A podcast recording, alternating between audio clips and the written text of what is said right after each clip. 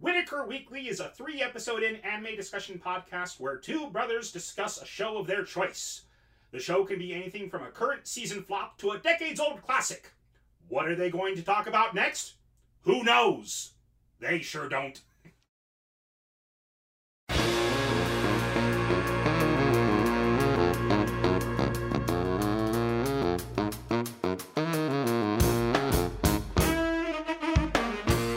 I'm Andrew, I'm Lee. and this is Whitaker Weekly. Let's get right to it, you guys.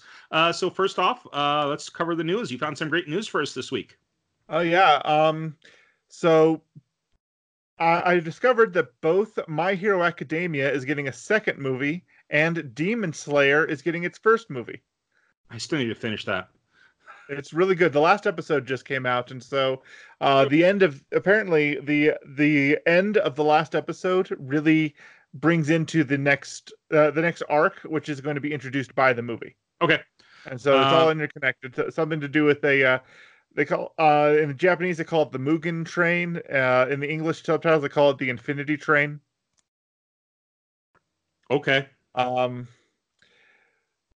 and uh, but yeah, it was kind of interesting seeing that uh, the My Hero Academia movie two is coming out right in the, um right in December, which makes me wonder if that means it's coming out right as is that when the season planning on ending? Is that when episode is that because we're getting uh episode one of season four here pretty soon if it hasn't already dropped by the time this episode uh, airs. Maybe. I don't know. I mean, possibly. I mean, that's going to be the I- end of the season. I mean, so we're we're in October now, and they said that episode one of season four is dropping in October. I just didn't know exactly when, so I'm gonna have to look that up. Probably, I think um, it's the fourth. I could be wrong, though. Don't quote me on that. Well, if it is, and it's Feel the free to correct me. In the, drops. feel free to correct me in the comments, you guys. Um, we'll probably have looked it up by the time it get it's posted. But anyway, so so that's real excited. And then you found some other bit of news that was more, you know, telling me about it, and then you decided to post it here. so Uh, yes, yes. Um, it, turns out Critical Role is getting Funko Pop action figures and more, according to a comicbook.com article. Um, McFarlane Toys uh, is uh, and Funko Pop is working together with uh, the cast of Critical Role to uh, make um, figurines, action figures, and the like for them. That's really really cool. But uh, the, about Funko Pop, I keep getting out and they keep pulling me back in. I keep stopping. I'm like, no more Funko Pop. I'm done. And then they do stuff like this. yeah. And if they got if they have uh Funko Pop of Vox Machina, the the, the group from season one of campaign one of Critical Role, yeah, uh like I'm okay not getting it for uh, campaign two. It's fine. It's just not the same to me. Doesn't speak the same way to me that uh, campaign one did. Um, it's great. It's popular. People love it. That's fine. Just not really the same to me. Um, But if it's if they have campaign one stuff, oh man! And actually, I just got an email letting me know that uh, because um, in season one, campaign one, they jumped into the middle of the story. Like they had been playing this game for years at home, and they just kind of jumped in when they started um, streaming it. Um, so in order to tell people the backstory of Vox Machina and how they got together, they've been coming out with comics. Last year they came out with six issues. Now they're in arc two, and they're coming out with a new one each month for the next several months. I've got the hardcover. Uh, I've got all the digital ones uh, purchased. Uh-huh. I've got the hardcover on pre-order, and that should be coming out in a couple of weeks. Uh, hardcover, where it's the collection of all six issues of the first season. But what, what, what, what, what? You're making. I, face. gotta admit, I gotta admit, when the moment you did what you did, I had to Google it, and yes, there are Godfather Funko Pops. Gosh. There's There's Funko the- Pops. There's- Everything. There's one of the Vito Corleone petting a cat. I saw a mock-up. I don't know if it actually went into production. If it did, uh, then this is another Funko Pop I will buy. But it was a Funko Pop of Tony Stark with the Infinity Gauntlet. That was so cool. I'm just like, oh, oh, oh, man. All right. So, anyways, so and then I found a little bit of news, and um, I'm a massive kaiju fanboy.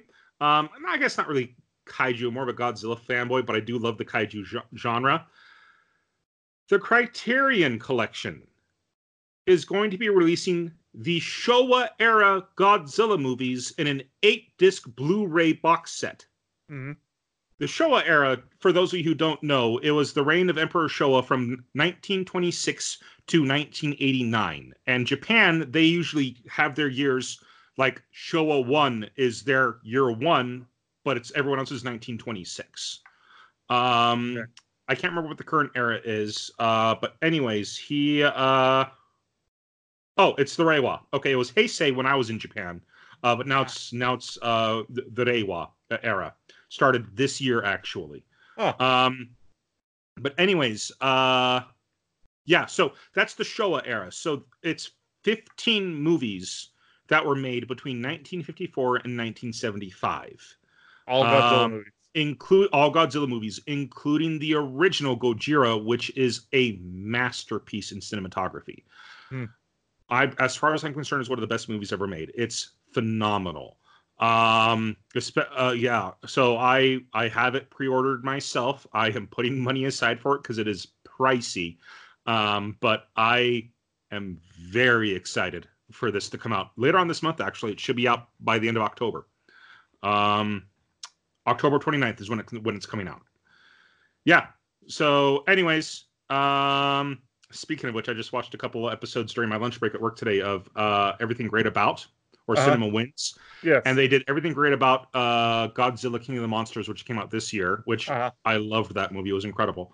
Um, and then I watched the one he just released this last week of Kong Skull Island. oh, So because I, I remember the one you had me watch. That was the um, the Bryan Cranston, yeah, Godzilla? the 2014 one. the Mhm. 2014 Godzilla, where uh, the the win counter that um, when Godzilla Ding ding ding Bre- ding ding ding ding. Go- Godzilla um, rips open the mouth of his enemy and breathes nuclear blast right into into his gullet, Mhm. and the win counter just starts skyrocketing. And he Yeah, and passes he- out, and the he screen goes passes out. black. Like, oh, oh, what what was that? What is- It's great. Go happened? watch What? it. Go Yeah. watch it after you watch this. Yeah, Um, well, then he uh he does something similar in the in the uh in the- one of the Godzilla versus uh King Ghidorah fights. Okay. Uh King Ghidorah is the three-headed dragon uh Ah. from space. Uh yeah, and he like I, I figured exactly which one it is, but he does it, and it's just the win counter just goes up again because of how awesome it is. But anyway, uh, so yeah, that's it for the news. Uh, let's get right into our three episodes in, and you picked it this week, so why don't you go ahead and tell our listeners uh, or our viewers, however they are hopefully listening or paying attention to us, please, please give us attention. Um, uh, right, why don't so- you go ahead and tell them what we watched? Okay, so um, we're moving into October, and I kind of thought it would be fun to have a bit of a transition between uh, our September theme of um, schools with a twist into October, which our thing will be, uh, you know, traditional uh, monsters in anime.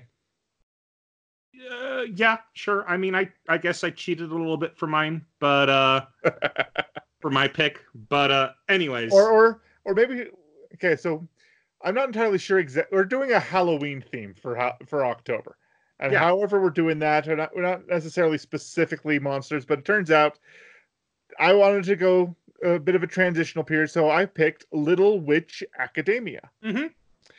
um the uh, which is currently uh, streaming live on Netflix, and Netflix has the following uh, synopsis: reads, Akko enrolls in the Luna Nova Witchcraft Academy. She's not the best student, but her bright attitude is the key to her and her friends' success. Um, not not a lot there. Not not as uh, wordy as you know the Crunchyroll synopses uh, tend to be. yeah. Um, but it's it's enough. hmm And uh, yeah, it's a great little show so far. Uh, we both watched the first three episodes. Um, first episode, uh, actually, you know, I, I don't know what, what order this came in, but this show does borrow a lot from Harry Potter in certain ways. Um, for example, there is a, uh, Okay. a an idea that she had to be at a certain place at a certain time to get to her school. Okay. Okay. Uh, so so there was, and she thought it was a bus stop, and so she's asking everybody around town, you know, where the bus stop for this is, and eventually some kids tell her there are no bus stops in this town. Mm-hmm. Uh, and then in a cute bit of animation, she sits on a hill, looking at the map, going, "This is so vague. Where am I supposed to go?" And then she sees a little structure on her map, and then looks on the hill and sees the structure up the hill, direct, directly above where she where she's sitting, and just this quick little, you know, double take. It's absolutely adorable that she does, and finds the uh, finds where she's trying to get to. And on her way up the hill, she meets Sucy. Well, we're jumping ahead just a little bit. Uh, the very beginning, it shows her at this magic show, and she's a six-year-old girl. And I just wanted to go ahead and point this uh, point out uh, that and the animation of this show is is beautiful in a way. I mean, sometimes it feels jaggy and you know poorly animated, but the overall quality I think is just tremendous for this show. Um, and it's this beautiful, beautiful magic show, and you see her as this little girl just completely enthralled by it.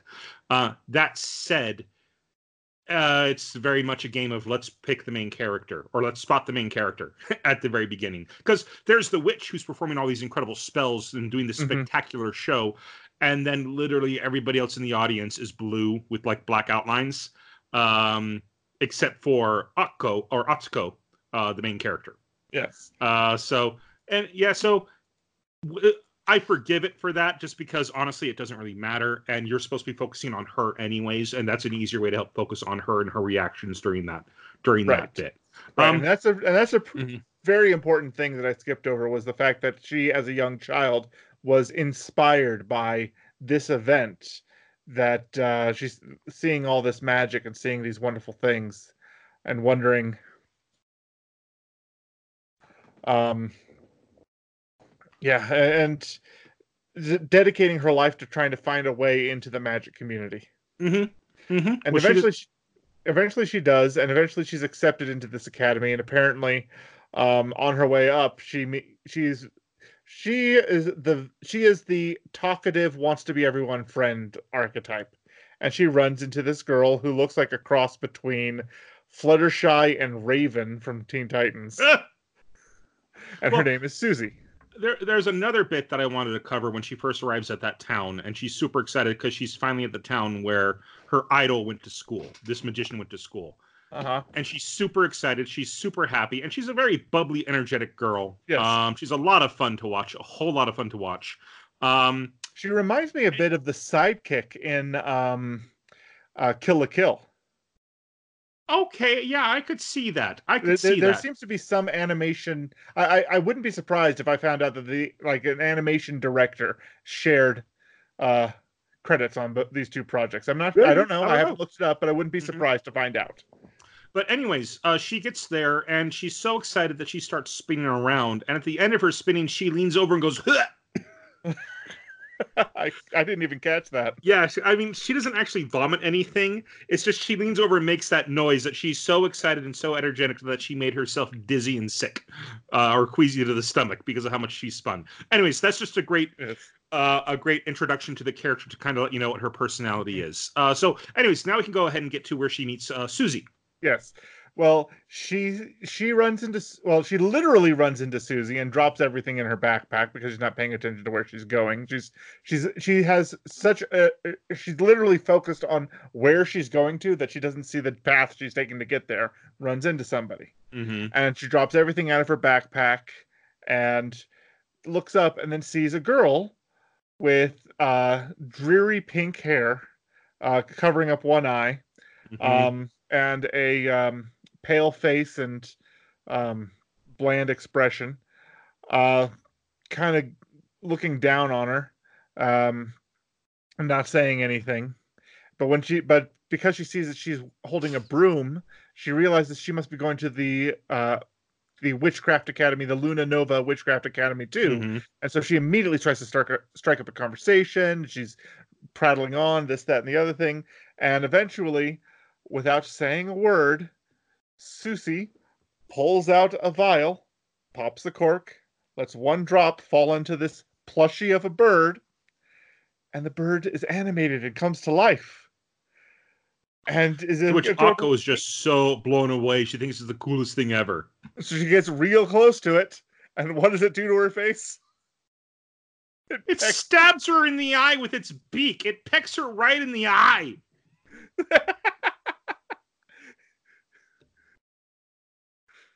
to which we start to get a glimpse of Sucy's um, demeanor in that regard. Um, but uh, Aiko takes pays no mind to it and can't wait to make friends with this person she met. And so she packs up her stuff and has the bird balance on her head while she's walking along across a bridge. Uh, there's a stone bridge over a river on the way up to the uh, the this uh, I don't even know what it is, a tower or something on the hill, a couple stories tall, uh, two or three, Mhm. um, that they're heading to.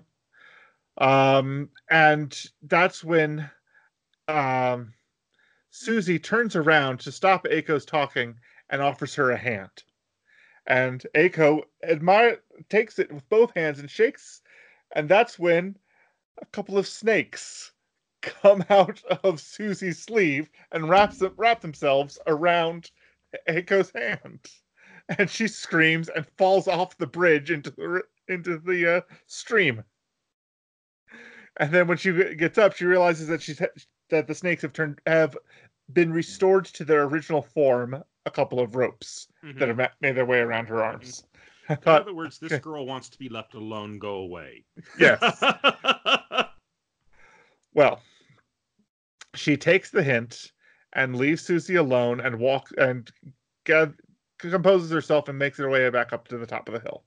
At the top of the hill, there's three girls there who talk about uh, who who you're, you're they're your stereotypical gang of girls who like the status quo and do not like newcomers or change and are gossiping about how the school is going downhill because they're allowing commoners instead of just witch instead of uh pureblood witches to um come into the school and that's when Aiko comes up and is going to say hi and make friends with them when she overhears what they're saying and Mhm. starts to be very embarrassed about th- th- her situation Mhm. and that's when they rub it in and saying okay if you're late for um if they they establish the next consequence in the story is that if she is late for opening ceremony she is immediately expelled Mhm.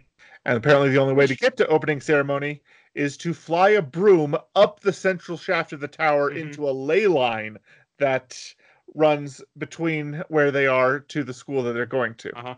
Which honestly, to me, at first sounded like those two girls were just trying to, you know, get her to give up, get her to go away, so they could keep the school just for pure blood witches. uh Um, but later on, it's revealed that no, that's not the case. If you are late, you will be expelled from the school. so, So they didn't need anyways. they didn't need to make that up. They they just delighted in the fact and and clearly Aiko didn't bring a broom. She's never flown on one before. And so she doesn't know how to get up there. She tries climbing the vines that are inside and outside the tower, but she uh she slips and falls. And she slips and falls and lands right in front of another character who's introduced at that point. mhm. Um, what's her? Who do we say her name? Uh, Lottie.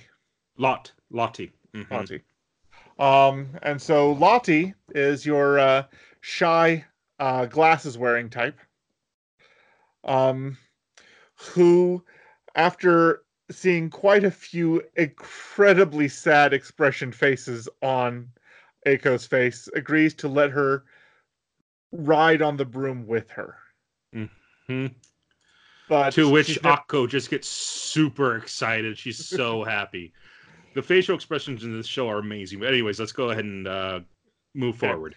So the next thing that I have written on my list of things to talk about is as they're traveling through the ley line, it turns out that there's some trouble brewing. It's beautiful too. Like they fly up. They kind it's a bit heavy. The broom's a bit heavy. They go up and they go into the ley line, and it's just gorgeous, just green energy surrounding them as they're going through. And you you wrote that, so yeah, there- Yeah, there's a bit of chaos. uh huh. And it turns out that uh, Lottie knows that ley lines do not like salt. Did you bring any salt with you? Oh, you mean like pickled plums? Get rid of those. I can't live without these. and then and so they're they're flying in the ley line with turbulence. And so they they can't they're losing all of their stuff. Which is a little bit like going to school with a basket on a pogo stick to, to uh, reference Brian Regan.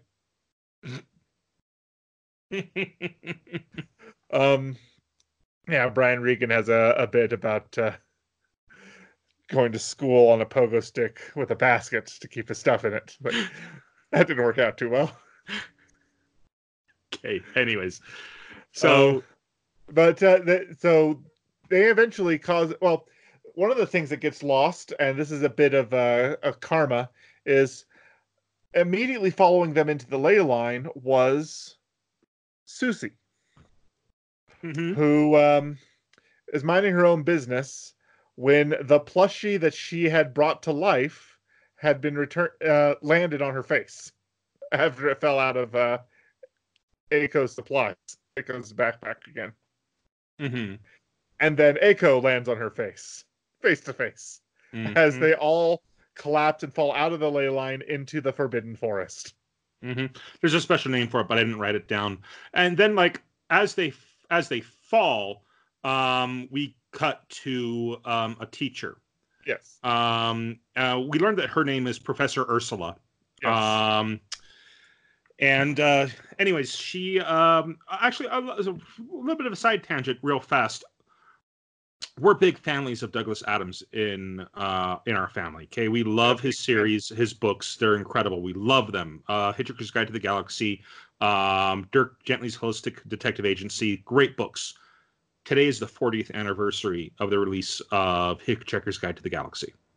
I just barely learned that. oh wow. Mm-hmm. Mm-hmm. Anyways, just wanted to say that. Let's get back to it. It cuts to Professor uh, Ursula, Yes. and a bird in her room starts squawking, and she's like, "What's what is it?" And the bird keeps And squawking, found- so she knows and I found up. out that uh, that bird, Ursula gives it a name. To, Uh-huh. get- to calls it by name. I don't remember what the name was, but I do remember that the plushie had the same name as this bird. Mm, okay.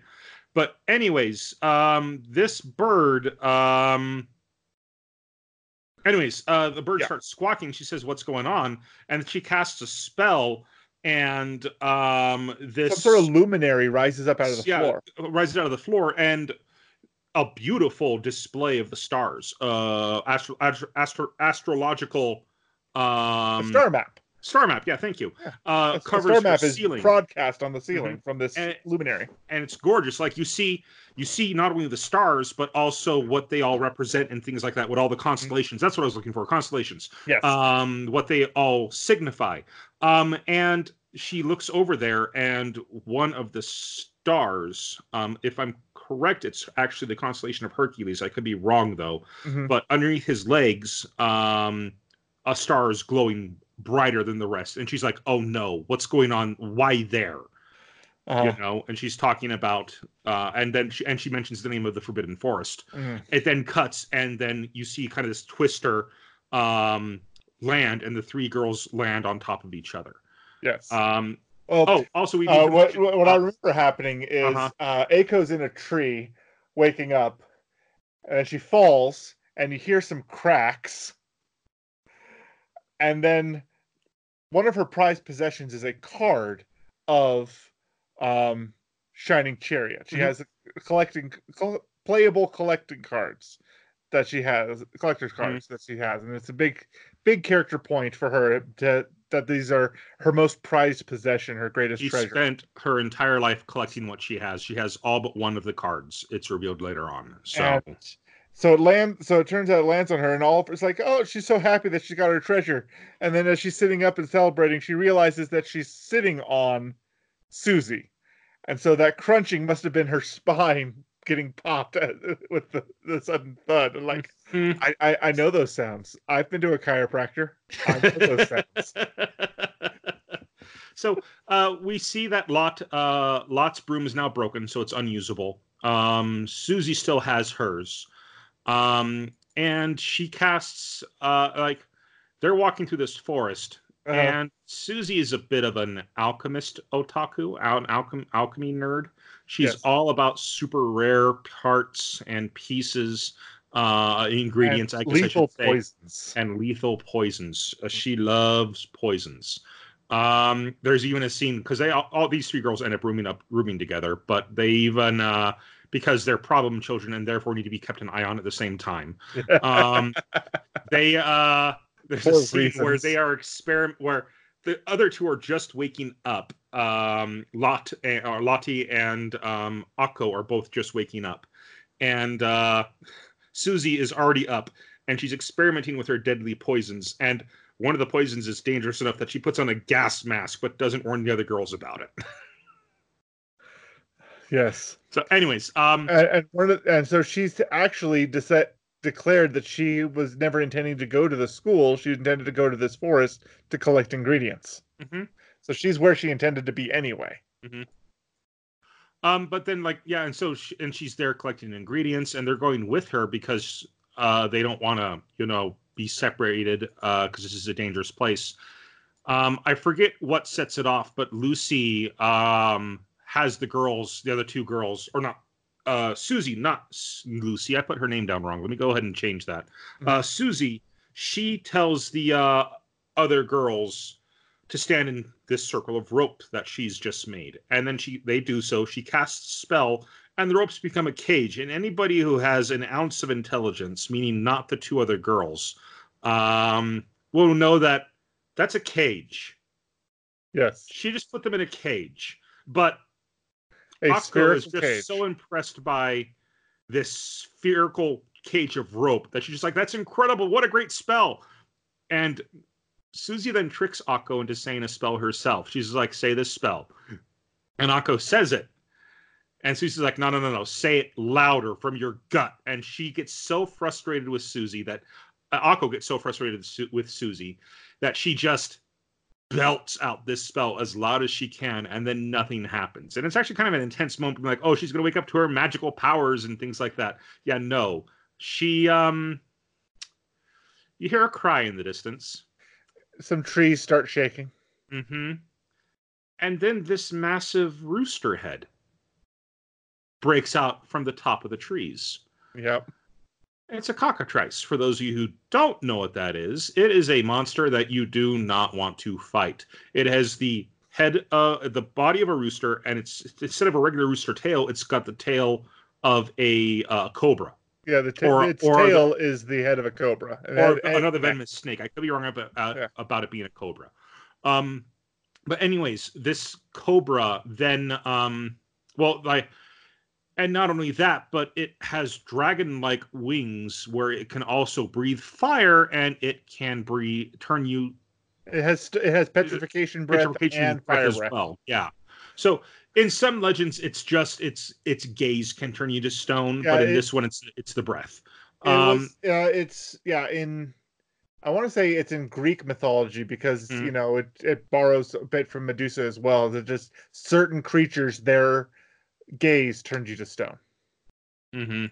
Um, and so that was that was a thing. Um, they even had one in My Little Pony that started turning people to stone. That was fun. It's actually one of the interesting things about that show is when the first episode, the first two parters, like, oh, it's a manticore, and they're like, oh, they're actually calling it a manticore. This is legitimately they're throwing in Greek monsters into this show. Good. Yeah. But uh anyways, uh so Yeah. so so Sucy then flies off and says, uh those its feathers are some of the most poisonous things in the entire world, and it's what I came here to get. Well, really, really? So what are you gonna do? You're gonna distract for us? No, actually, you're my sacrifice. And she just flies off behind the bird. And she learns Doesn't care about these people at all. No, she doesn't care about them at all. Um, and she uh, she also tells them what the spell really meant, which is pretty much just calling out the cockatrice. Yeah. It's saying you're a big. Ug- I don't want to curse, but you know, it's like saying you're a big ugly turd. Um, come fight me. It's like come at me, bro, type thing. And the cockatrice comes after the two other girls. Well, the two girls, um, they start the running in the in the spherical cage, Yeah, they start running like it's a big hamster ball. and they can't slow down. No, they can't. Uh, well, they also don't want to. Oh. Um, but Sucy then gets the um gets the feather. The the girls trip and fall, and the cage cage breaks. Um, Lot Lottie is about to uh, to fall down a cliff, but um, but Akko saves her. Um, and they uh, and they um they see that uh, Sucy's now in danger. Uh, Sucy's in a lot of danger because of um, you know, the the cockatrice felt Sucy take one of its feathers, and it's just like, uh, yeah, no. So it starts attacking Sucy. Sucy starts flying around and stuff. Um, and then Akko, seeing that Sucy's in danger, even though Sucy is terrible and has been terrible to them, um, Akko decides that she needs to save her.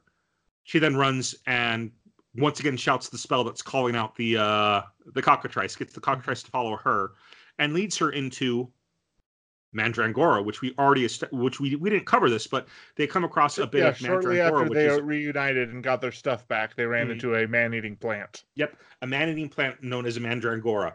Um, and the uh, she leads the cockatrice into the man mandrangora nest. Um, and the two of them end up fighting. And uh, Sucy then comes down and having already picked up Lot, um, and gives her a ride. And the three of them are riding off on this broom. Mhm. Um. Oh no, that's right. I remember what happens now. Uh, well, I didn't really for. I wasn't trying to remember, but I just like she gets a she gets a special wand. Akko gets a special wand, and she gets that wand because she goes up to save, um, to save Sucy, even though Sucy was being e- mean to her. This wand just appears in front of her. Um, uh, it happens as she's she's saying the words of inspiration to herself as she's helping uh, Lot with a skinned knee walk back up the hill. it's like and- something like if you believe in yourself, then that's your magic. Something along those Yeah, lines. it's, it's something very similar to what Shining Chariot said in her magic show about um, magic being Mhm. about magic being something you believe in and um, things of that nature. hmm So, and and so like there's this this wand ha- has like five or seven gems set into it, kind of like materia or something. hmm Um, and with every utterance, one of those gems starts to glow until she says exactly the thing necessary to summon this wand to visibility, and then she just sees it there as she Mhm. as she crests the hill, and then has it. Like hmm and she recognizes it. She recognizes it as um, uh, Shining Chariot's wand. Yep. So, because of course she would, with how Mhm. much of a fangirl she is. Oh Uh, yeah. But yeah. She, but now that she has this, uh, now that she has this weapon, yeah now that she has this weapon she um well anyways the three girls are are flying off and as they're flying off the cockatrice has defeated the mandrangora and is now flying off after them and is breathing fire at them. This is the first time we see it breathing fire. Up until that point it's just been its its stones uh, smoke stone breath. Yes, um petrification breath i guess we should call it. Yeah. um and as they are fleeing uh the broom that they're on the last broom uh sucy's broom gets hit by the fire and uh the broom then gets destroyed and they all start falling. As they're falling that's when ursula sensei appears Mhm. and ursula sensei sees or sees that um that akko has that wand Mhm. uh, has Sh- Shining Chariot's wand, and so she says she's pretty sure cast she casts a spell because she starts speaking directly into Akko's mind and tells her what spell to cast. yes, And Akko uh, tells her exactly what to say. Akko then says those things, and the wand, one of the gems at the very top, starts shining orange instead of green. The rest of them then start glowing green.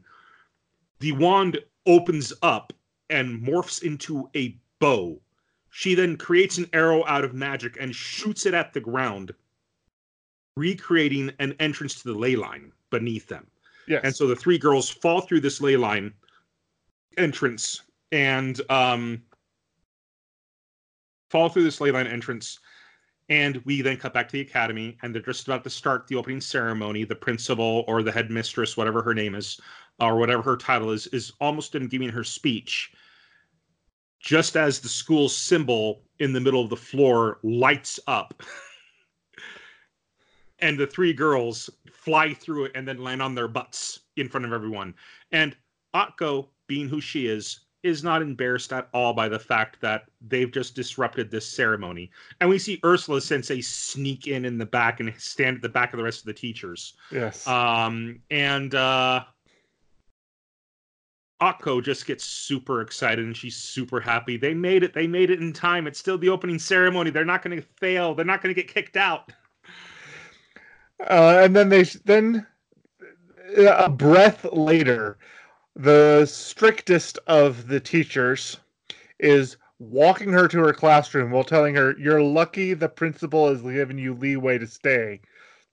After the shenanigans you pulled, so you better be appreciative. You right out, type thing. Yep. Mm-hmm. Um, and so and then she's sent to this room and then finds out that her new roommates are the girls are Sucy mm-hmm. and Lottie. And um, and that's when that teacher says, You're all such troublemakers, we decided to keep you together so we can keep a better eye on you, type thing. Um, which which um they're happy about. Well, I'm not so sure about Sucy. Sucy has kind of opened up to them though. Like she realizes that uh that well, Akko is a good person. Um, Akko okay, so as I don't know if we actually covered this, but during the fight with the cockatrice, cockatrice realized that um, Sucy was closer and had one of its feathers, and so it started attacking her. And when Akko rescued Sucy by getting its attention away from her and back to herself again, Sucy, that's when Sucy started warming up to these two as you know maybe they're okay. And once the cockatrice was uh, ensnared with the mandrake Cora, um, Sucy, who still had a broom, let Akko and uh, um, oh, it's an, uh, let Akko and uh, Lottie ride on her broom with her away, which she w- wouldn't have done if she hadn't warmed up to them. Mm-hmm. Mm-hmm. Pers- as a personality. Mm-hmm. So, so the first episode was all about them getting together mm-hmm. and well, kind of and accepting one another. Episode one ends with uh with Ursula Sensei kind of smiling to herself in her room again.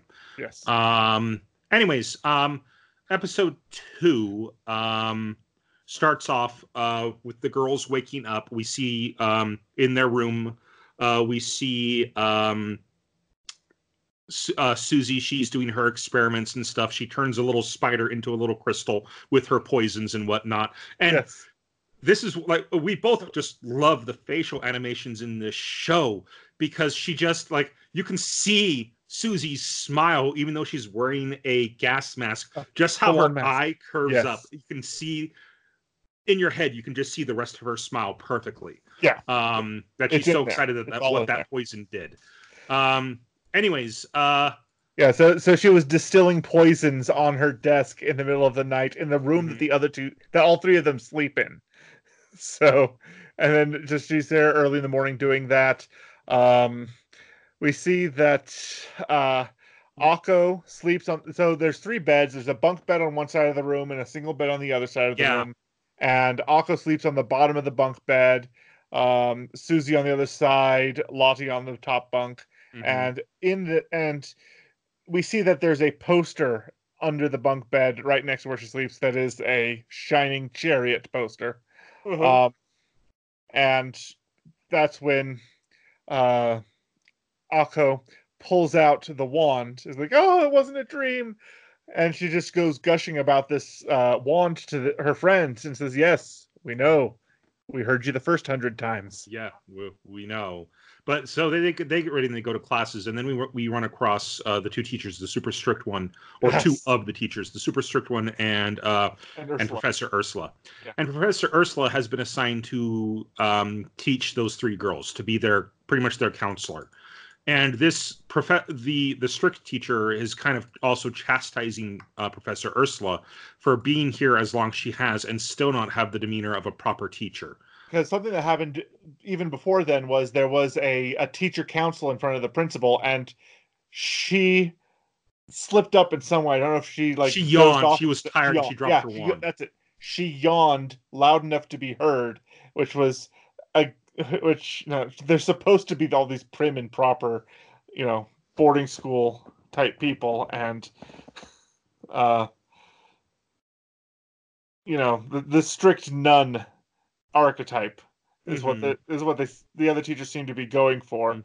and um, well, if if all the other teachers are strict nuns, then um, what's her then uh, Ursula Sensei is a bit uh, Maria. Oh gosh, yeah. But anyways, uh, so Urs- it's revealed that Ursula Sensei has been, uh, or Professor Ursula, if you will, uh, has been uh, assigned to be, you know, um, their counselor, and she's saying, "Oh, I'm going to go ahead and teach the girls in my spare time and help them get caught up and things like that." Yeah. Um, but uh, largely because everyone else would have come from a wizarding family and have a certain root in the basics and uh, they know th- then while uh, Sucy and uh, Lottie have those basics, can already fly a broom. Akko doesn't have any of those. yeah, Akko doesn't. Akko doesn't. Um, uh anyways uh Akko, uh so and while they're walking down the hall ursula sensei has uh, a stack of books in her arms and can't really see in front of her and so as she's talking she trips over a small little gremlin or whatever creature in front Yeah. of her and she trips forward and launches the books in her air in the air. And i just wrote down uh this is a scene this is ursula sensei tripping her way into my heart. Um she tripping and falling forward and then catching all of the books. She catches two in one hand three in another two on her foot as she's put her foot out and like kind of raised the foot up to where it could be flat against the books. And then one on her shoulder. Yes, she's got four stacks of these books perfectly balanced in some bizarre yoga pose. hmm and then she falls that down anyway yeah. Because she can she can only hop forward so many steps. Yeah, she's- she hops forward like that and then falls down anyways and yeah so uh so yeah she tripped her way into my heart with that scene uh but anyways uh they uh it's next it's next a montage of um of the classes, classes. Yes. and we see uh there's a girl diana uh who's very who's uh the best student in the school. Mhm. and there's it's even said that she's going to be the best witch to ever graduate from this academy. Um she knows she's the type of student who knows all the answers. She's very she's uh, she's beautiful um but she's also cold and distant uh to people. Uh even the people who she's close to she kind of uh you know yeah, she never drops her mask never drops the attitude that she has Yeah, she, it's not she's not mean she just has this aura of a different breeding than everybody else Yeah, which she does. I mean, they they, do drop the fact that she is from a magical family with fifteen hundred years of history behind them, and so and she's She's- incredibly talented she is talented. She she's Mhm. her while she while definitely here in America that level of haughtiness would would never fly. There's something in Japan about you know there's because um reminds me a bit of uh Kaguya-sama from Love Is War. hmm That is that there is this um this level of aristocracy that she needs to maintain that she can't she can't demean herself to over explain anything or uh, that she has that that she has to speak in a very particular manner and have a certain and, and that's not necessarily something we even really get here in America, but you know, places like England where they actually have monarchies, and Japan where they actually do have uh, a a, a caste system, hmm or at least the, the remnants of a caste system within their history. hmm Um, it's that's that's more their culture than ours would ever really get.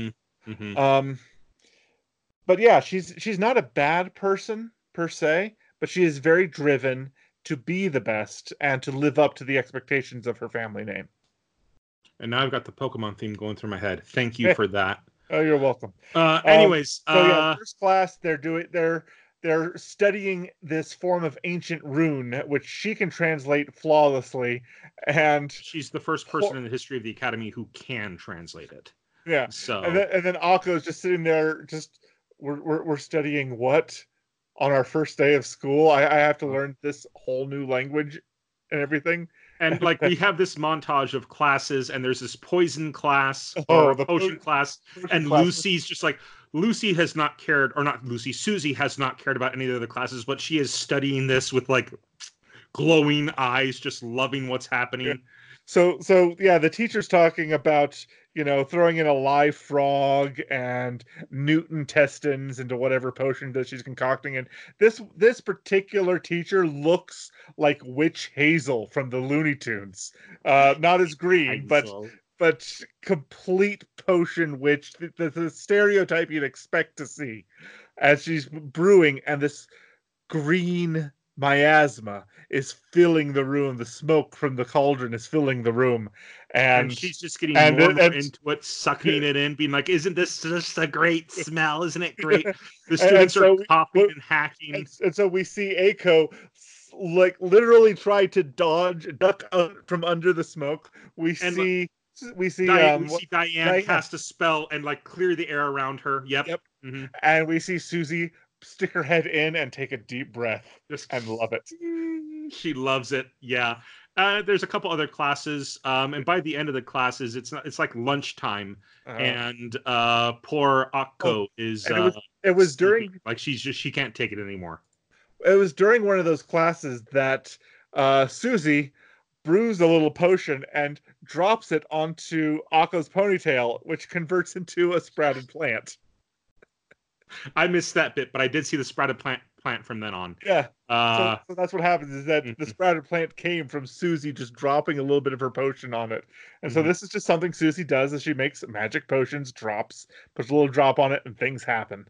mhm. Well, we uh, then that comes into play seriously in episode three, which is uh gonna be pretty funny. Well, But uh, she yeah and then they have lunch um and uh i forget how it's brought up but she has that wand and some of the other others oh she's praising um that's right she's praising praising shining chariot for being like the greatest witch of all time diana walks up and says nobody in the world of magic takes her seriously at all and and Akko's just like, no, that's not true. She's the greatest wizard of, she's the greatest witch of all time. She's incredible. She's super popular. People love her. It's like, no. And Diana is like, again, not rude. She's just like kind of informing her, no, she's not. Nobody takes her seriously here. She, like that that was true years ago. uh huh. But she she, was famous for a time. But yeah, I mean, she comes from a world where there are centuries of tradition, and that and Shining Chariot would have been a flash in the pan during that Mhm. tra- during those. That's like saying, and some of our viewers, a lot of our viewers may not know who I'm talking about, but Red Skeleton. Red Skelton. Right, Red Skelton. thank you very much, saying that he's the greatest, uh, uh, you know, uh, comedian of all time. Mm. Brilliant for his era, great guy. Can you really call it like he, he was super popular for his time, but nobody knows who he is these days. Right. You know, nobody right. knows it's, who he is. it's Or it, it's uh, Victor Borge, you know, Vic- Victor Borge. Victor Borge. Yeah. Victor Borge, yeah, he's genius, comic genius for his time. People who know him love him, but a lot of people don't know him anymore. It's sad. Inflationary dialogue. Yep. Uh, he makes sound You've effects never and looked so gestures with his beautiful to be finger. five. he makes sound effects and finger gestures with every single um, point of punctuation in this terrible short story that he's reading. And Oh, the yeah, short story yeah. is awful, but he's just like, period, comma, exclamation point. you know? Yes. Yes. Yeah. So, yeah, comic genius. Anyways, so that's like saying, you know, no one really knows who it is. I guess kind of an anime, it would be, you know, um, oh, what's a good example in anime? Um, Like Astro Boy has a huge um mhm. uh, everybody knew everybody knows who Astro Boy is, even if you've never seen a single episode, because he because he has such a long legacy. Oh, Yeah. Whereas I Whereas- was actually going to say Project A-ko. Yeah, Project A-ko, like Astro Boy is different because everyone knows Astro Boy. Everyone knows Astro Boy. Project A-ko, though, huge for its time, especially here in America. You know, it was one of the biggest anime movies for years here in America. But that's also because we didn't have a lot here. Mhm. who knows Project A-ko these days? That's not an old school anime fan, you know. Yeah. So yeah, it, it's like that. Anyways, so now we've now we've beaten that horse to death twice. Um, she uh, in order to prove that the wand she has is Shining Chariot's wand, Akko tries to cast a spell with it, but she can't does. no matter what she does, it just it doesn't work. And um, Diana then casts a spell on the st- on this statue, making Yeah. Akko think the statue's coming to life. hmm Um, and this entire time, Akko's little ponytail, um, or whatever that I don't think it's called a ponytail. I'm not quite sure what it's called. Um, her hairstyle, it's got that plant at the end of it. Yeah, the sprouted plant. The sprouted plant. And uh this statue leans in and uh akko starts freaking out at this thing. And the statue leans down grabs the sprout and plucks it out of her head. And then her hair returns to It, normal. it does, and and something interesting about that is that just the animation itself really kind of loses a bit of fluidity and becomes kind of raw during that Yeah. moment. Mhm. The animation, and it's there- there's an emotional feel to it. There's this this you know this incredible vulnerability that is the animation style at that particular moment. I mean, there's so it- it's it draws you in, even though it, it looks unpolished. It looks like maybe they hadn't quite put the budget they should into the scene, but it look but it felt deliberate. It felt like this was a good moment for a raw stylistic choice, animation wise, and I liked it. hmm Same here. Uh, anyway, um, kind of moving on. Um, this entire time, uh, Ursula Sensei is watching from a window. Yes. hmm And uh, Diana then walks off after having, you know, fixed uh, Akko's hair. After having Um, her point, Have- and then there's mhm. a then there's a side story about a uh, this tree that lives on the campus. This ancient tree of yore that uh, it, that for some this- reason is dying, and um, it was uh, Ursula's job to figure out why, Mhm, and she's behind on her task, or something like that. Mm-hmm. So, um, uh, and so there's this there's this whole bit about uh how the, tree is dying, and um, well, uh, Diana finds out about it and decides because she's the best student with the best skills that it's it should be under her responsibility to help however she can. And mhm. so she gets her friends to help her create a magic circle wherein she um, uh, imbues the tree with uh, more nutrients and more life Mhm. with a magic spell. Yep. And what she does, and uh, in the meantime, just outside of this area, uh, the three main girls are learning about uh, Akko's collection of cards and Mhm. um, everything and how she has basically every bit of every card memorized and is teaching them how to play a card game that's included with these collectible cards. Mhm. Um, and then she, you know, and it's that point that she kind of reveals that there was a card that she doesn't have that she wishes she did. It was a collector's item that she was never rich enough to buy. It was Mhm. she only ever saw it once in a display window of a store that was called in English the Awesome Store. I want to open a store called the Awesome Store and just fill it with things that I it like. been- might have been an awesome shop or something like Mhm. that. Well, like, and I like I just fill it with things that I find that are awesome, and someone comes in and is, and is just like, "Well, this stuff isn't awesome." I'll be like, "Well, start your own awesome store then. Uh, Get out of my awesome store." Yeah, there's there's a place in the Riverwoods uh, in the shopping center near where I live that uh, uh, it's not a it's not a store. It's just a museum that somebody a person a private collection of movie props, uh, including some Harry Potter stuff, some Lord of the Rings stuff. Um, excuse me. and it was there that I actually got a photo of myself holding the uh, the Jurassic Park uh, Barbasol can that opens up and has the. So I have a photo of myself holding that prop um, from that store, and it's actually uh, a pretty cool little place to just wander around and see the different things. I think they have like they had an original printing signed uh, of Lord of the Rings, signed by J.R.R. Tolkien, like an early printing of it or Mhm. something like that. Um, so yeah, that's an awesome store that you could take uh, examples from. Okay. Uh, let's see what else do they have. Um, but no, yeah. So this uh, uh, the they they're playing cards is interrupted by a root popping out of the ground Mhm. uh, magically. Um, yeah, uh, they're playing the a card game that apparently only Akko knows the rules to. yes, and keeps winning nine times out of nine. Yeah. Yep. Nine wins in a row. Sucy's just like, I don't understand how you can do things with these cards that aren't actually written down on them. uh, anyway, uh, so yeah, this this root comes out and starts uh, tearing across, uh, tearing the, the land apart, and they see it's happening all across the school, and so they run in and they see Diane, Uh-huh. and Diane s- sees all these pods on the roots, and she and she sees the nutrients that she was giving to the tree going to these pods. yeah Um, well, and so we she to- immediately assumes that they're parasites. but we cut to Ursula Sensei, who's reading a book in the library right now, and she's just like, "Oh, this is great." Oh, it's like, "Ah, that's what I thought." You know, "Yappari" is what she says in Japanese. Um, And so yeah, she's reading, and, and she, she- and she sees that- good thing. and she sees that same pod. She says, "Then we're close to seeing, seeing a miracle happen."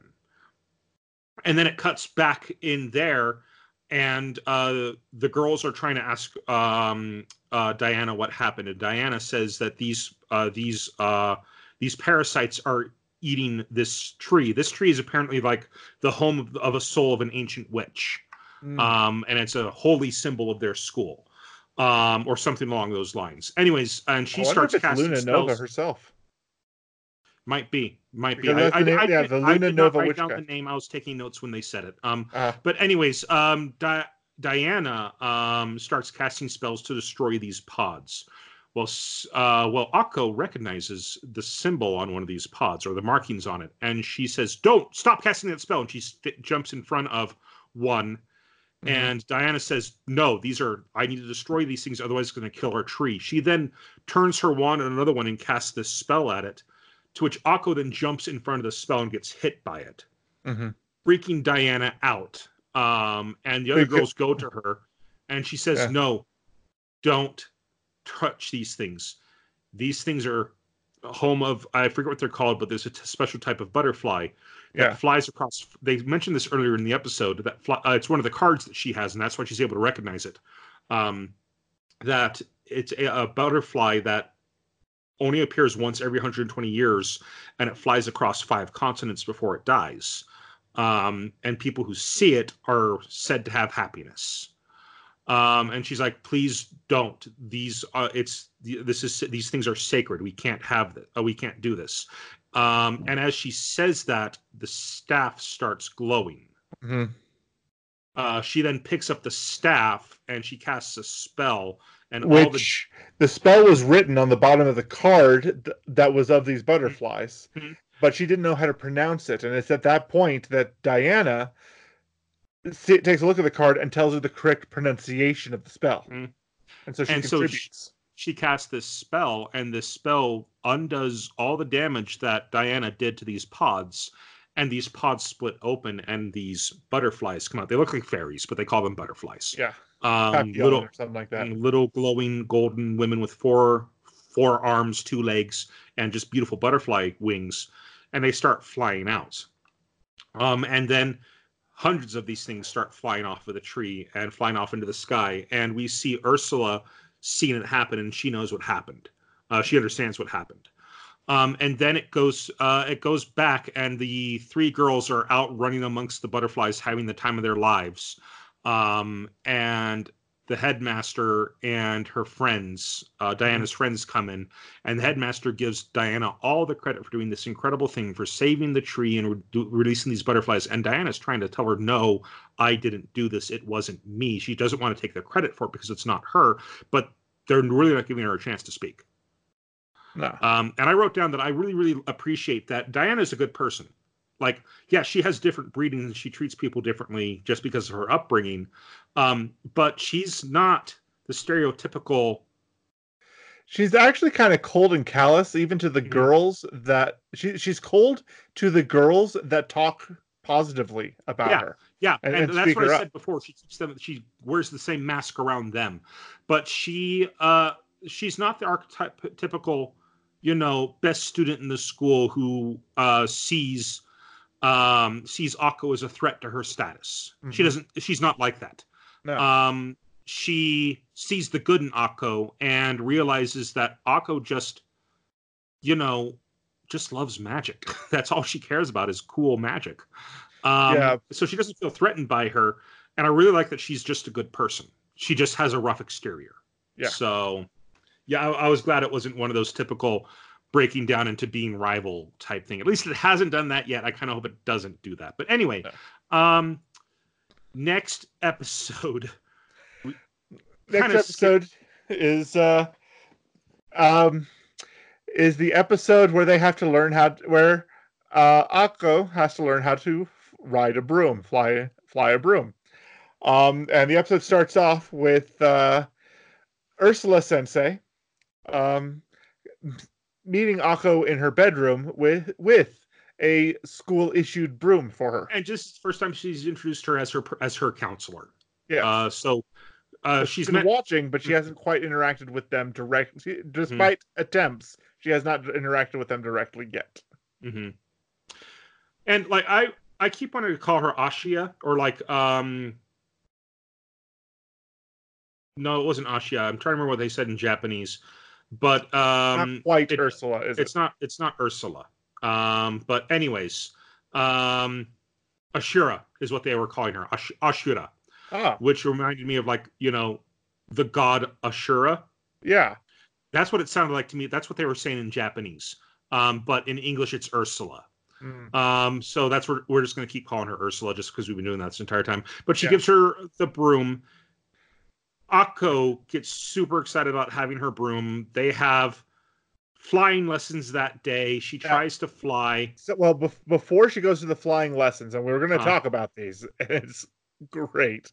But before she gets to the flying lessons, um, it's at that point that uh, so while before Akko receives the broom, she's in her room trying to practice spells with her wand against the books in her room to try to lift them up or do something. And it's then that Ursula says that uh, recognizes the the wand she's using, and uh, Akko says, "Yes, I found it, and I'm holding on to it until I can find Shining Chariot to give it back to her." At which point Ursula says, "Well, you found it. Maybe you should hold on to it." Which made me immediately think, okay, Ursula's probably Shining Chariot. That was the moment for me. I'm like, Ursula is Shining Chariot in hiding. So why she's not she's not cut out to be a teacher, really. She's too flamboyant. And so she and so she can't, you know, mask herself as a teacher. She has a bird by the same name as a plushie that Akko has, and Akko's obsessed with. Oh yeah, So I, I'm pretty sure that that's going to be the punchline. That's the moment when I first started suspecting. But you know, yeah. You never I, know. I'm. Yeah, I mean, I kind of suspected as well. Either and like, there's multiple times they- in this they- episode they where really hint at it this during this episode. they really hinted at it strongly at this episode. I mean, this episode we learn about the um about a relay race uh uh where they ride brooms and they have to pass a ring between the riders uh or the racers in order to to progress. and Shining um, Chariot was one of the uh, the previous winners. Shining Chariot won that year her year at school and there's this picture of her and later on um we see uh near the I think at the end of the episode we see Ursula looking at the picture of Shining Chariot winning. So either she is Shining Chariot in disguise or she's related to her somehow. Yeah. It's very very obvious in this episode. Um but anyways, um she goes to flying class and she just no matter how hard she tries she can't do it the teacher gives her all the advice that she can but she just can't do it and this teacher is dressed up in like avi like world war one aviator uh regalia and she even Uh. has like a parachute uh, hanging off her butt like they would as world war one pilots you know so yeah she's got this great outfit Um, anyways, um, she can't fly, and oh, some one of the girls, this redheaded girl, is doing all these acrobatic stunts in the air and gets chewed up by the teacher because you're not supposed to do that in class. And then it shows uh, Diana being super fast and incredibly good with her, uh, like and like stopping on a dime type thing on her broom and whatnot, Yeah. um, breaking records uh, with what she's able to Speed do. records, yeah. But the entire time, poor Akko can't do a thing. She cannot fly. Um, so later on, um, she uh, well, and she she gets a book from Ursula Sensei. Yeah, that's Which is a children's a book. It's- children's book for helping you to fly.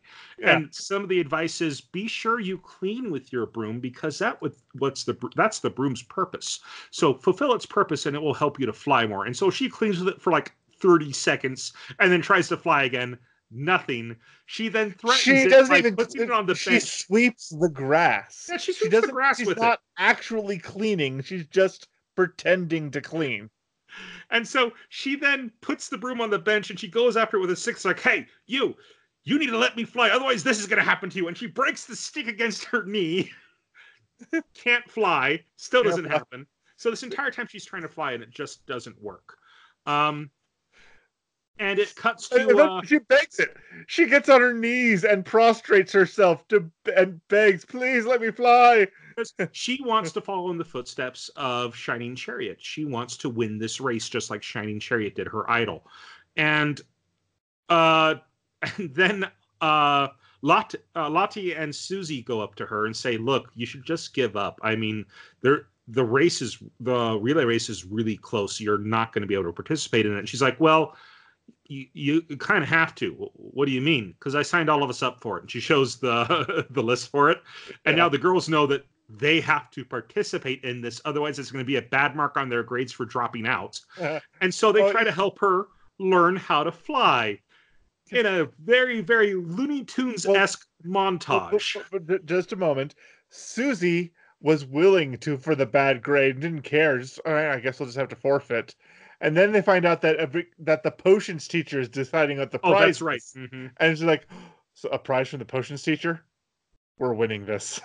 hmm And so they have this montage to get Su- to get to help uh, Akko learn how to fly, and this montage is just we both wrote this down. straight out of Looney Tunes. So So, so the first one, so on the school campus, there's this giant tower that's been established is there, and they take her to one of the high points of the tower, wrap her body and the uh, the bungee and the um, broom in this bungee cord, and then Sucy, with enough with a nudge to the nose, pushes her off a ledge, and she just falls. and it's this massive bungee cord where she just keeps bouncing back up and down.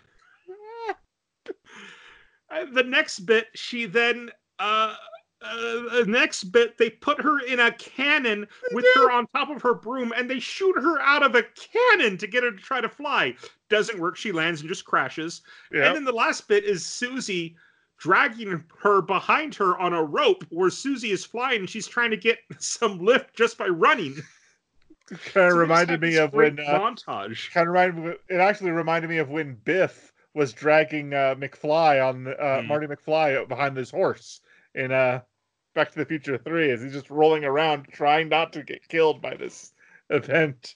hmm It's like just dragging around. Like, oh man! But eventually, yeah. So so she never learns, and then it's established that um. So in the first, so we mentioned in the first episode that uh Lottie's uh, uh broom broke. Well, they have to go to a shop in town that happens to that where her broom was getting fixed, and so they go to get it to go pick it up. It's And a magic shop, and, a magic and shop slash really cafe. wants to go. And so Akko's excited to go and check it out, and they go and they check it out, and it's um and it's a little bit creepy, and the cafe is just literally just four seats at a bar at the end uh, in one tiny little corner, and it's, it's like this is not what I was picturing at all. But in in one of the back and like so. Akko's looking at all these different things. It says, "Eat this candy to turn into the tongue of a chameleon," or and Like, she's just like, these, oh, all gross. Like, I don't believe any of these. And then she goes over, and there's there's a rattling coming from a glass case. hmm And she looks over, and there appears to be a broom with a spearhead in the front, all in red, shaking and rattling itself, trying to break free of the chains and binds that it's in. hmm And uh, it's like, what's this? Well, you know, the Sorcerer's Stone. There's a giant stone of magic at the top of that tower, and the magic it emanates is where all of the witches get their powers from and can cast magic from that. Uh-huh. Well, this thing has been imbued with so much magic that it can fly all around the world without being near um, the Sorcerer's Stone. But because it has a will of its own, uh, because it has so much pow- magical power, it has a will of its own, so it'll shake off its rider and keep flying. But this thing can fly faster than a jet, uh, according to the shopkeep. And uh, she asks to uh, like, I could ride that one. Let me ride that one. He's like, no, because of how much danger it is. Well, he's like, if I let that out of the box, my the boss, my, my boss will get angry at me. Yeah. So, and then we The- cut back. The he says the owner. And I didn't owner. realize if that, if that meant the boss of the owner of the shop, or if the fact that there is an owner of that uh, particular broom and it's being kept there for for the- safekeeping. The way he said it in Japanese, it made me think, made me believe that it was uh, The his- owner of the that it was the the owner of the shop. Ah. Okay. Because I didn't catch that, but um, I don't know Japanese as well as you. So hmm But anyways, he uh so we then cut and we see the redheaded girl who's doing all the acrobatic tricks, uh leaning in, hearing about how powerful that broom is. Um we then cut to the day of the um the day of the uh, of the race of the relay race. Yeah. and S- Sucy is telling um uh Akko or that yeah don't worry about it. Like we've got this in the bag. And she and uh somebody's interviewing some people um and it's revealed that the girl with the red hair she's hiding something underneath a, a, a tarp that is shaking. Yes, implying very heavily that she stole the broom she Um, absolutely so anyways uh the first one up is um of the three girls is lottie. And they're about to start the race. And she casts her spell they they fire their projectile whatever it is. It's like a little gun that shoots a magic bullet. Um they into the air. And all the girls cast their spells fly up. Well, except the one that flies up is lottie Yep, all the other ones are stuck. all the other ones are stuck. He's like, wait, wait, what's going on? The announcer starts uh, uh, crying out, saying that Lottie is getting a head start. What's going on? Everyone else is stuck. And it cuts over to the other girls, and all of their brooms are stuck to the ground. Branches have grown up and latched onto the uh, Mhm. the the hay, uh, the bristles of their brooms. Mhm. have grown up from the wood pla- plank that they're on, and those are very. s- And we realize immediately that this is Well, another one of Sucy's potions. it cuts to Sucy, and she's grinning. Yes, Sucy's cheating to help them win. quite openly. Yeah, she wants that potion. and so after a bit, uh, Lottie gets to Sucy. Sucy then flies off. Um, and uh, the girls uh, start. Well, while Lottie gets to Sucy, another one of the flyers who had turned their um their their broom into a cross between a motorcycle and a helicopter. It was a propeller based, which even had. Now, this was the most dangerous thing for, for me. Was that it had a, a, a blade that was parallel to the pilot's face on the front end of the uh, of the broom. That is the same as the tail end fan of a uh, of a helicopter that keeps it from just spinning around uncontrollably. mhm, But that was on the front, right in front of the face of the pilot. But mhm. this thing had uh, had a, a muffler and Um, right next to the hay, which has already been established so that if the hay catches on fire, you lose your ability to fly. Yes, that's established too. But Uh, she's doing it anyways. but, but she has a propeller as well. Or that's just, and so she she beats, um, uh, she beats Lottie to the second uh, portion of the relay, but um, Oh yeah, uh, and, and that and who gets the ring next? the person who gets the ring, I forget what her name is, but she is this person who's established that she loves food, that she's the king of eating at their school. And so she's sitting on her broom, broom side straddle and she's eating chips as she's flying along.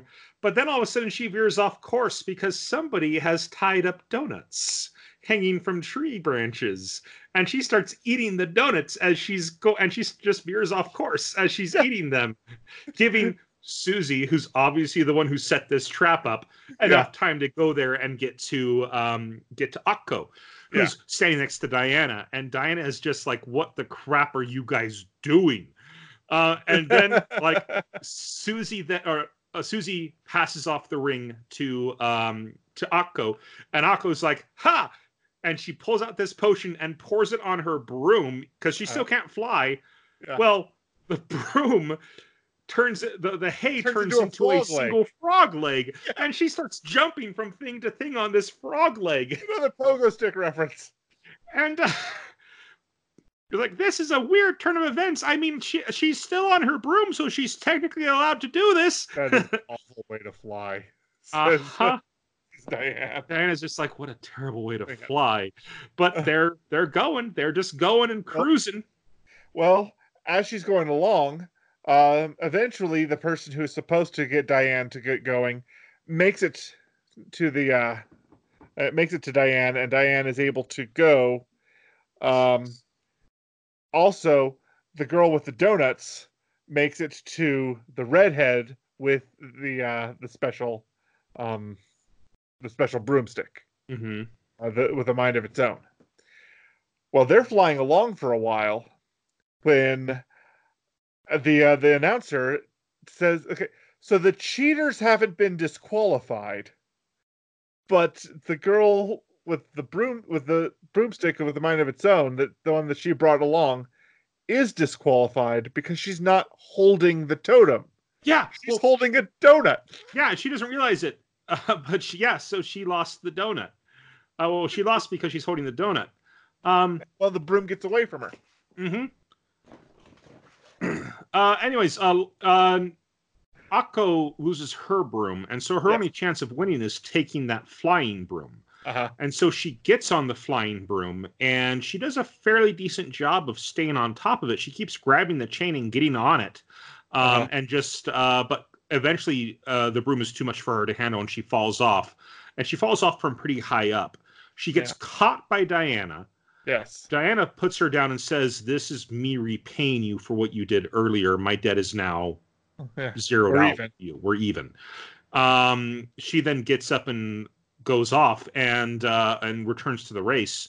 Yep. And uh, Akko's just like, I'm not losing this. And so she sees the she sees she, she finds the red broom flying through the air again. She runs off, grabs the cannon Uh, yes. aims the cannon at the broom, ignites the cannon, and then jumps inside of it just in time for it to launch her at this broom.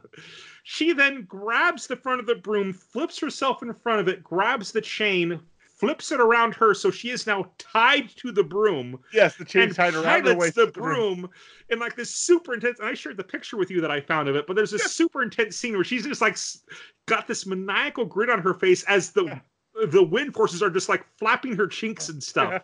Yeah. So you shared a picture of that with me, and I'm like, "So you're on episode three already?" It's like, "No, not yet." Like, "Oh well, spoilers." Eh, it wasn't much of a spoiler. uh, but yeah, Such like I was looking at, on this show. I was looking at pictures because I saw the movie of this years ago. Um, and I, but I I couldn't recognize Lot. Like I remembered Sucy and I remembered uh, Akko as the main Uh-huh. characters. Um, as two of the three girls, but I could not remember Lottie at all. Yes. So I was looking at pictures of Little My Hero Academia, or not My Hero Academia, My Little Witch Academy. Uh-huh.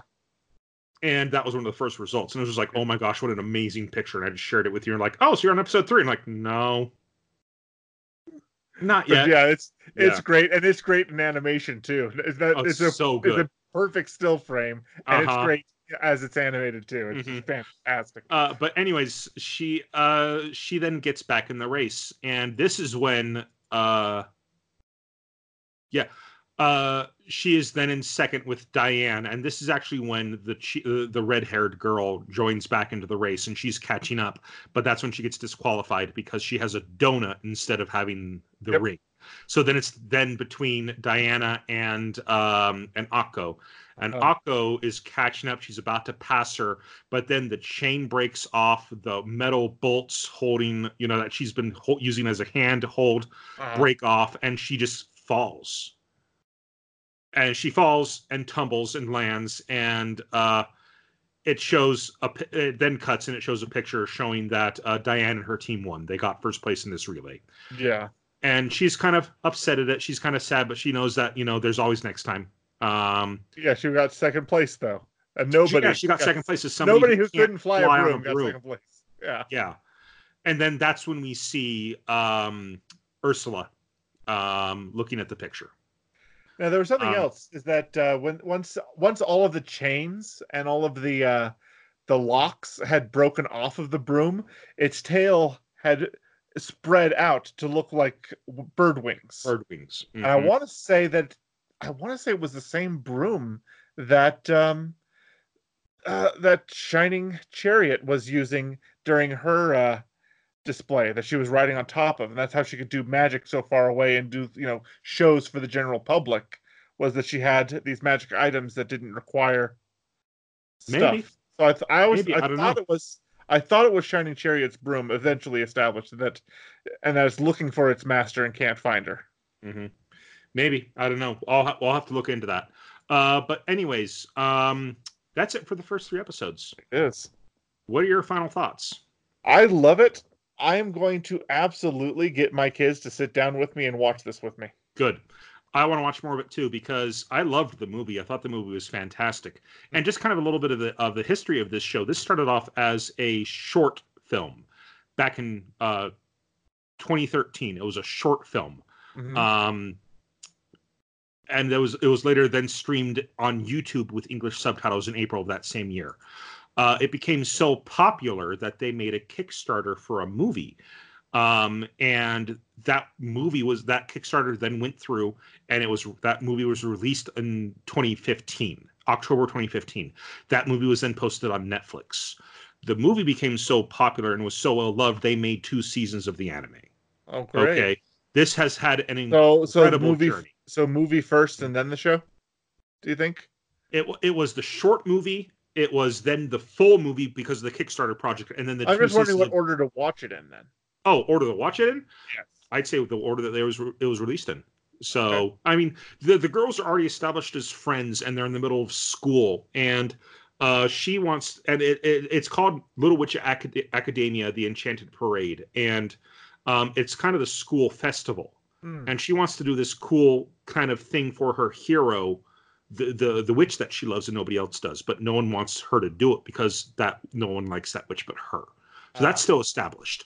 Um, but the movie just kind of goes into it. They're already friends. They're already classmates. Um, it establishes their personalities really, really well. I will say that in the movie, though, um, uh, Sucy is a lot creepier, but kind of in a more adorable way. Ah, She's really skinny and kind of walks and moves in a very creepy manner.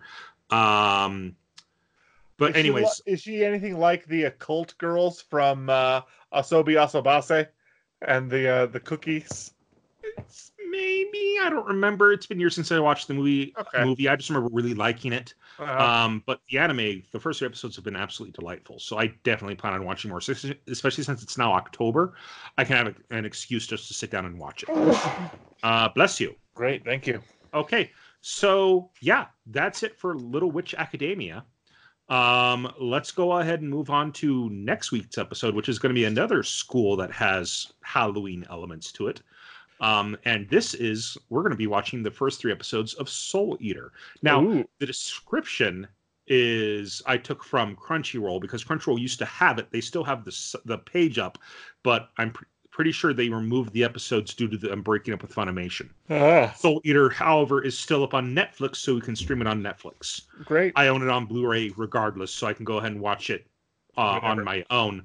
But I'll probably just be streaming it on Netflix. Uh, but anyways, um, the description is from Crunchyroll. Just wanted to go ahead and clarify that we'll, we'll, Uh-huh. we'll be watching it on Netflix. Okay. Maka's a Meister, and her soul, and soul is her weapon. I'm going to go ahead and say that again. Uh-huh. Maka is a Meister, and soul is her weapon. And they're a freaking lethal team in battle against the monsters and ghouls that feed on innocent souls. That's when Soul transforms, literally, into a razor sharp scythe, and Maka wields her partner and unleashes her inner slaying. Fighting alongside their Meister weapon classmates, Maka and Soul are the world's last line of defense against evil. All right. They go to a school that was made by the Grim Reaper Yes. for the sole purpose of training people to hunt down witches. If that's not Halloween for you in anime, I don't know what is. And no, we're probably not going to be watching Devilman Crybaby, okay? That's we try to keep this kind of for younger audiences. Sure. We're not going to watch Devilman Crybaby. Don't suggest it. Well, suggest it, but we will ignore you. Or maybe you know, give you a frowny face response. Ah, Anyways, um, yeah, so that's what we're going to be watching for next week. great. All right, well, that's it for three episodes in. We are now on recommendation of the week, and it was your recommendation this week. It is my recommendation, and I'm going to recommend an anime that my kids had been watching in their after-school anime club that they wanted me to uh, get involved in, and I'm now completely caught up on it and can't wait for the next episode. It's a new uh, series that came out this season called Doctor Stone. I'm up to date on the manga. It's fantastic. So Doctor Stone, every time I watch it, I keep thinking that this has got to be this Minecraft the anime.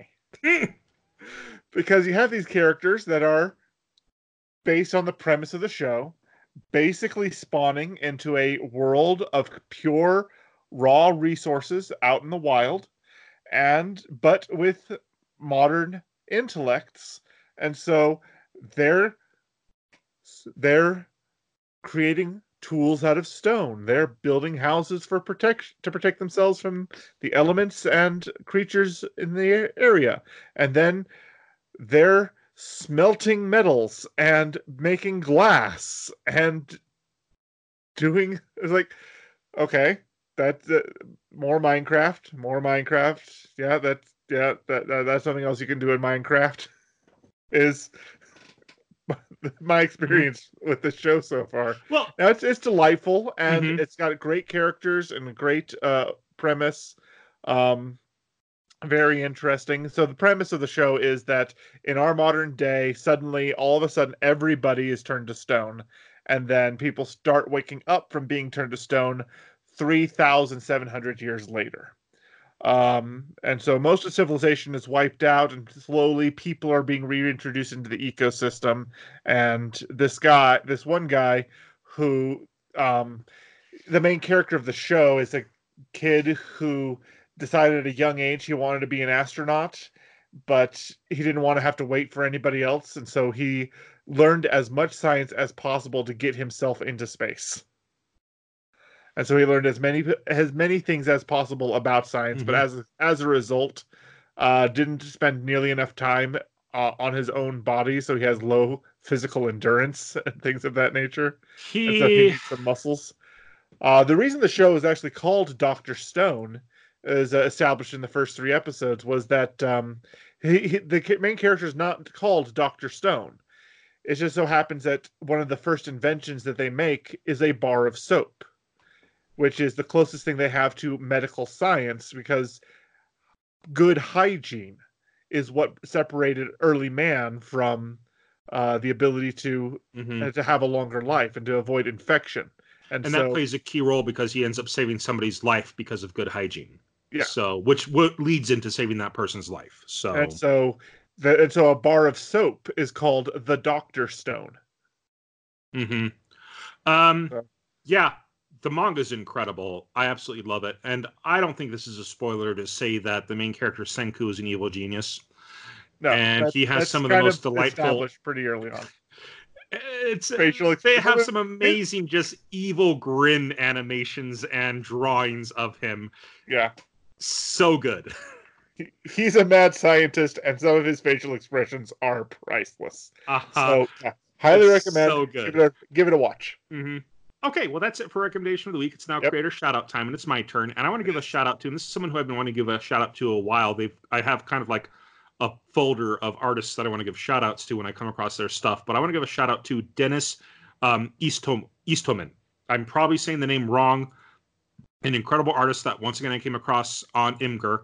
Um, I'm going to go ahead and send you the um, the link of his stuff that I found on Imgur. Um, the top one is a great art, uh, a piece of Link and Zelda, and under that there's uh, he's got Evangelion. There's some Studio Ghibli inspi- inspired pieces, Mhm. um, and then you know just some you know modern uh, paintings of uh, different landscapes and cityscapes and things like that.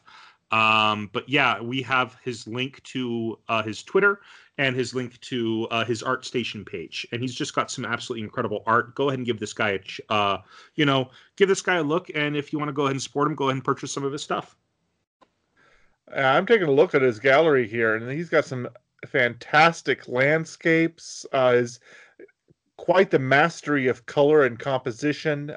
I'm I'm just adoring this. This is Yeah. this is He's fantastic. Awesome awesome stuff Uh, that- right. Oh yeah, so, some of his Zelda stuff reminds me of a little clip that I saw. Somebody had uh, come up with, um, uh, you, you know, uh, Legend of Zelda: Breath of the Wild. You have a Sheikah slate, and that slate uh, you have certain powers that you can select Mhm. from. You have the bombs, you have the camera, you have various other elements. Um, but one of the funniest bits that I've seen, is well, somebody added um, a motorcycle to the list in this uh, in this photo edit, and then because there is a Legend of Zelda themed motorcycle that you can ride in Mario Kart 8, yeah the master cycle the Mhm. Master Cycle, and so they just put a motorcycle into Breath of the Wild for fun for a uh, for this little clip. So I need to see if I can't find a way of sharing that with you. It was a thing on Facebook I saw, and okay. so all right Anyway. uh, okay well thank you guys so much for listening in this week or watching it. If you were uh, watched us on youtube if you watched us on youtube feels please feel free to like our episode and subscribe to our channel. Um, if you like what we do and want to support us please share our channel with your friends. Uh, where can they find us on social media Our site, whitakerweekly.com, currently has the links to our Facebook page, Twitter account, and YouTube channel. We encourage all our listeners to follow us on the social media platform of their preference, and if there's one we're not on yet, please reach out to us on one of the ones we've mentioned, and we'll broaden our scope to include you. Okay. Well, um, I want to give a shout out to Ben Coombs for providing the artwork for our our website and for our podcast. And a special thanks to Brasmataz, whose song Drykolk we used to the opening and closing song for our podcast. All right. Well, thank you guys so much for tuning in for another episode. I've been Andrew, I've been Lee. and this has been Whitaker Weekly. You guys have a great week.